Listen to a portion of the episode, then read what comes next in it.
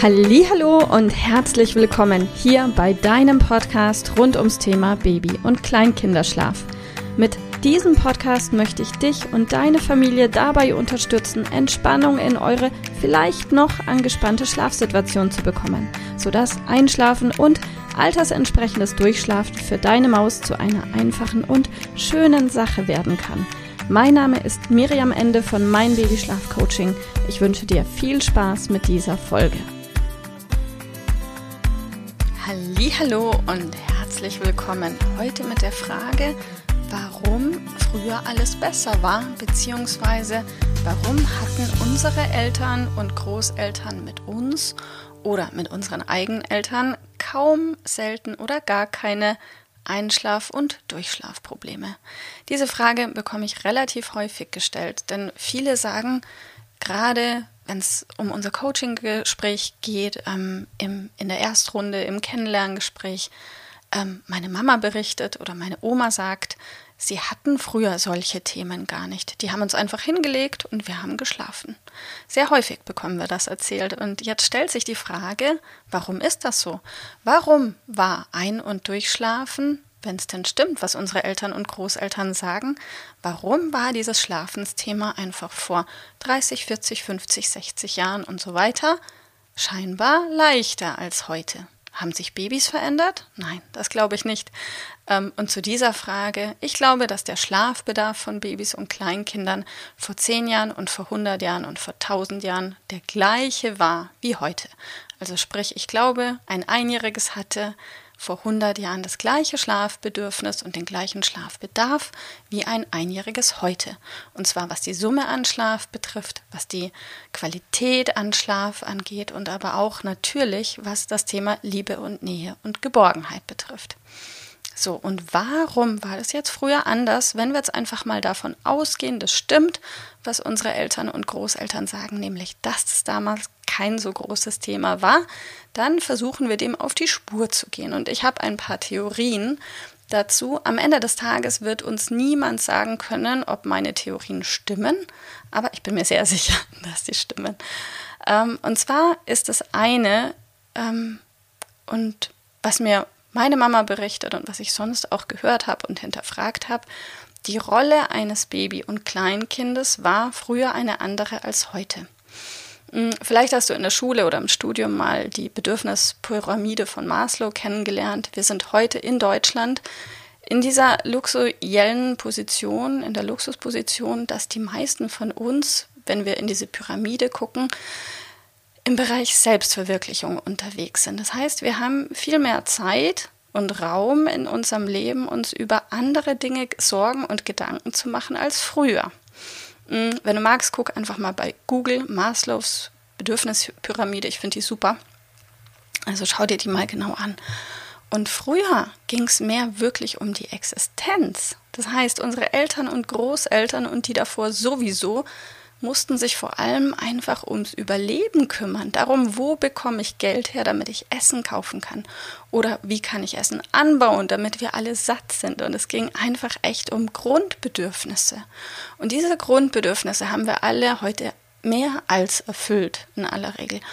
Und wir haben einfach dann zu viel Zeit und beschäftigen uns mit anderen Themen. Und ich glaube, wenn wir keine Sorgen haben, dann machen wir uns welche. Aus irgendeinem komischen Grund funktionieren wir so. Das heißt, wir haben die Zeit, wirklich da in alle möglichen Themen tiefer reinzugehen.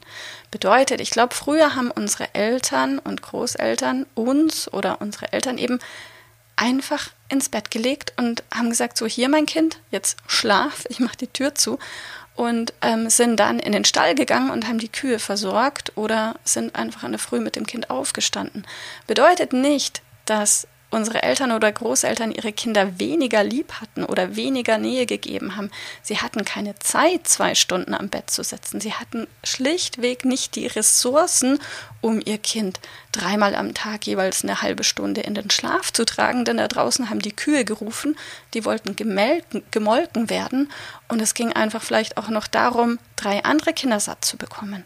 Das heißt, alleine der Faktor Zeit war nicht da, geschweige denn ähm, die, die emotionalen Kapazitäten. Und da aus diesem Grund, glaube ich, hatten unsere Eltern und Großeltern innerlich eine total klare Klarheit. Einfach, jetzt ist es 19 Uhr, mein Schatz, Licht aus, jetzt wird geschlafen. Und was ich wirklich aus unserer Arbeit jetzt mit, ich glaube, um die 1700 Kunden weiß, ist, dass es für Kinder echt super einfach ist zu schlafen, wenn die Eltern klar sind. Und klar heißt nicht hart, sondern klar heißt einfach nur klar in dem, was jetzt Sache ist. Und zwar 19 Uhr, Licht aus, schlafen. Und das hat auch nichts mit Schreien lassen zu tun, sondern einfach, jetzt ist Zeit zum Schlafen. Und wenn dann 19 Uhr auch noch zufällig der richtige Zeitpunkt ist, weil das Kind einfach müde ist, dann ist alles easy.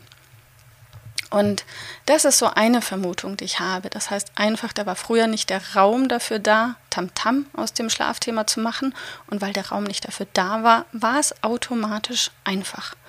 Und meine andere Theorie ist, ähm, Wissen war früher nicht verfügbar. Und dadurch hat man halt einfach die Mama, die Oma, die Tante gefragt, hey, ich habe hier ein neues Kind, äh, ich bin überfordert, was mache ich denn? Und dann haben die ihr einfach Wissen aus Erfahrung weitergegeben und haben gesagt, hey, mein Schatz, ich habe das mit dir damals immer so und so gemacht und das hat funktioniert. Und dann haben die Mütter einfach das Wissen von ihrer Mama und Oma angenommen, haben es umgesetzt und dann lief das. Weil sie hatten ja auch nur ein, zwei Informationen und waren nicht komplett überfordert.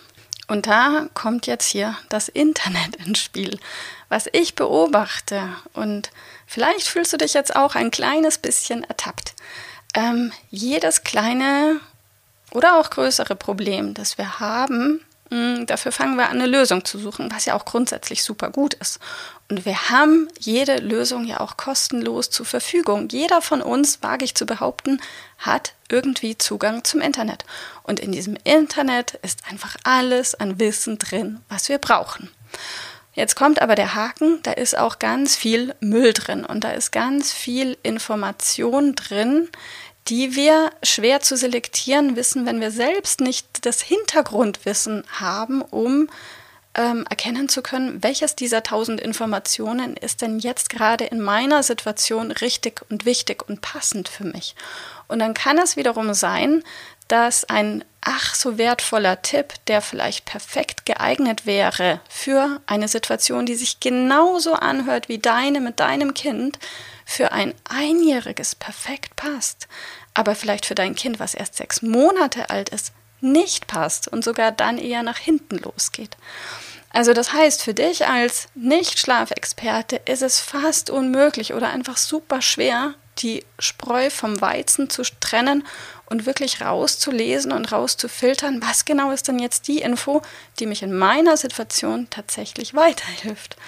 Und dann kann daraus aus dieser ganzen Informationsflut eine totale Unsicherheit entstehen und die wiederum kann zu einem Überaktivismus führen. Und es kann sein, dass du aufgrund deiner Unsicherheit einfach sehr vieles in Folge ausprobierst, dass du sagst, okay, ich glaube, mein Kind ist müde und Hilfe trage ich es mal rum, damit es einschläft und dann stellst du nach zehn Minuten fest, es schläft immer noch nicht und dann gehst du auf den Hüpfball und hüpfst zehn Minuten und merkst dann, oh, es schläft immer noch nicht und gehst mit dem Kinderwagen raus und fährst dein Kind rum und dann schläft es Gott sei Dank ein.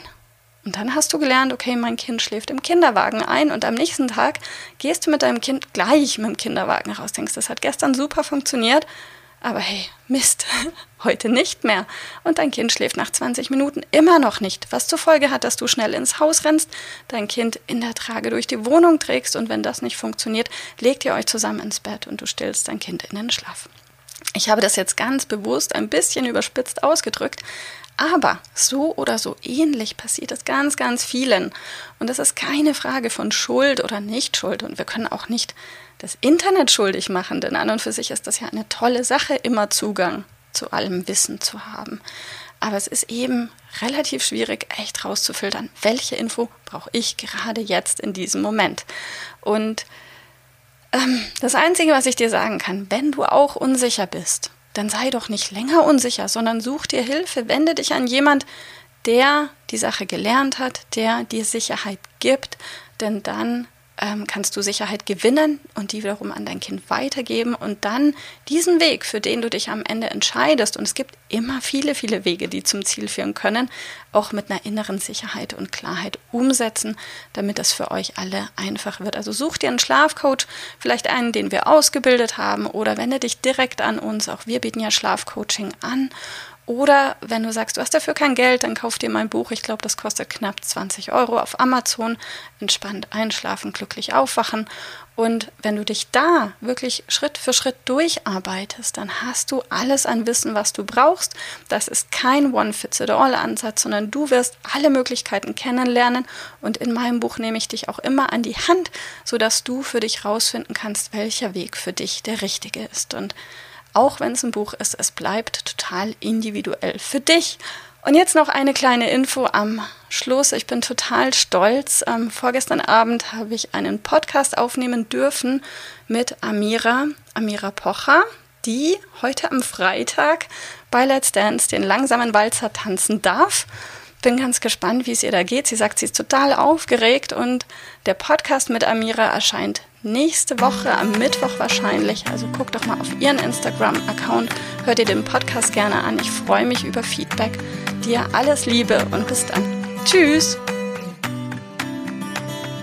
Liebe Mama, ich hoffe, dass dir diese Folge gefallen hat, dass sie ein Problem von dir gelöst hat, dass dir auch weiterhilft. Falls ja, freue ich mich, wenn du uns auch auf Facebook und Instagram besuchst. Dort teilen wir täglich wertvolle Tipps rund ums Thema Babyschlaf mit dir, die dir dabei helfen sollen, mehr Schlaf und vor allem auch mehr Lebensqualität für dich und deine ganze Familie zu bekommen. Die Links dazu findest du in den Show Notes und solltest du dich vielleicht auch beruflich verändern wollen, weil du dich schon seit längerem fragst, ob das, was du im Moment machst, wirklich alles gewesen sein soll, dann kannst du dich gerne um einen Ausbildungsplatz zum Schlafcoach bei mir bewerben. So oder so. Die Links findest du in den Show Notes. Kontaktiere uns. Wir rufen dich an für ein kostenloses Infogespräch. Ich freue mich auf dich. Deine Miriam. Tschüss.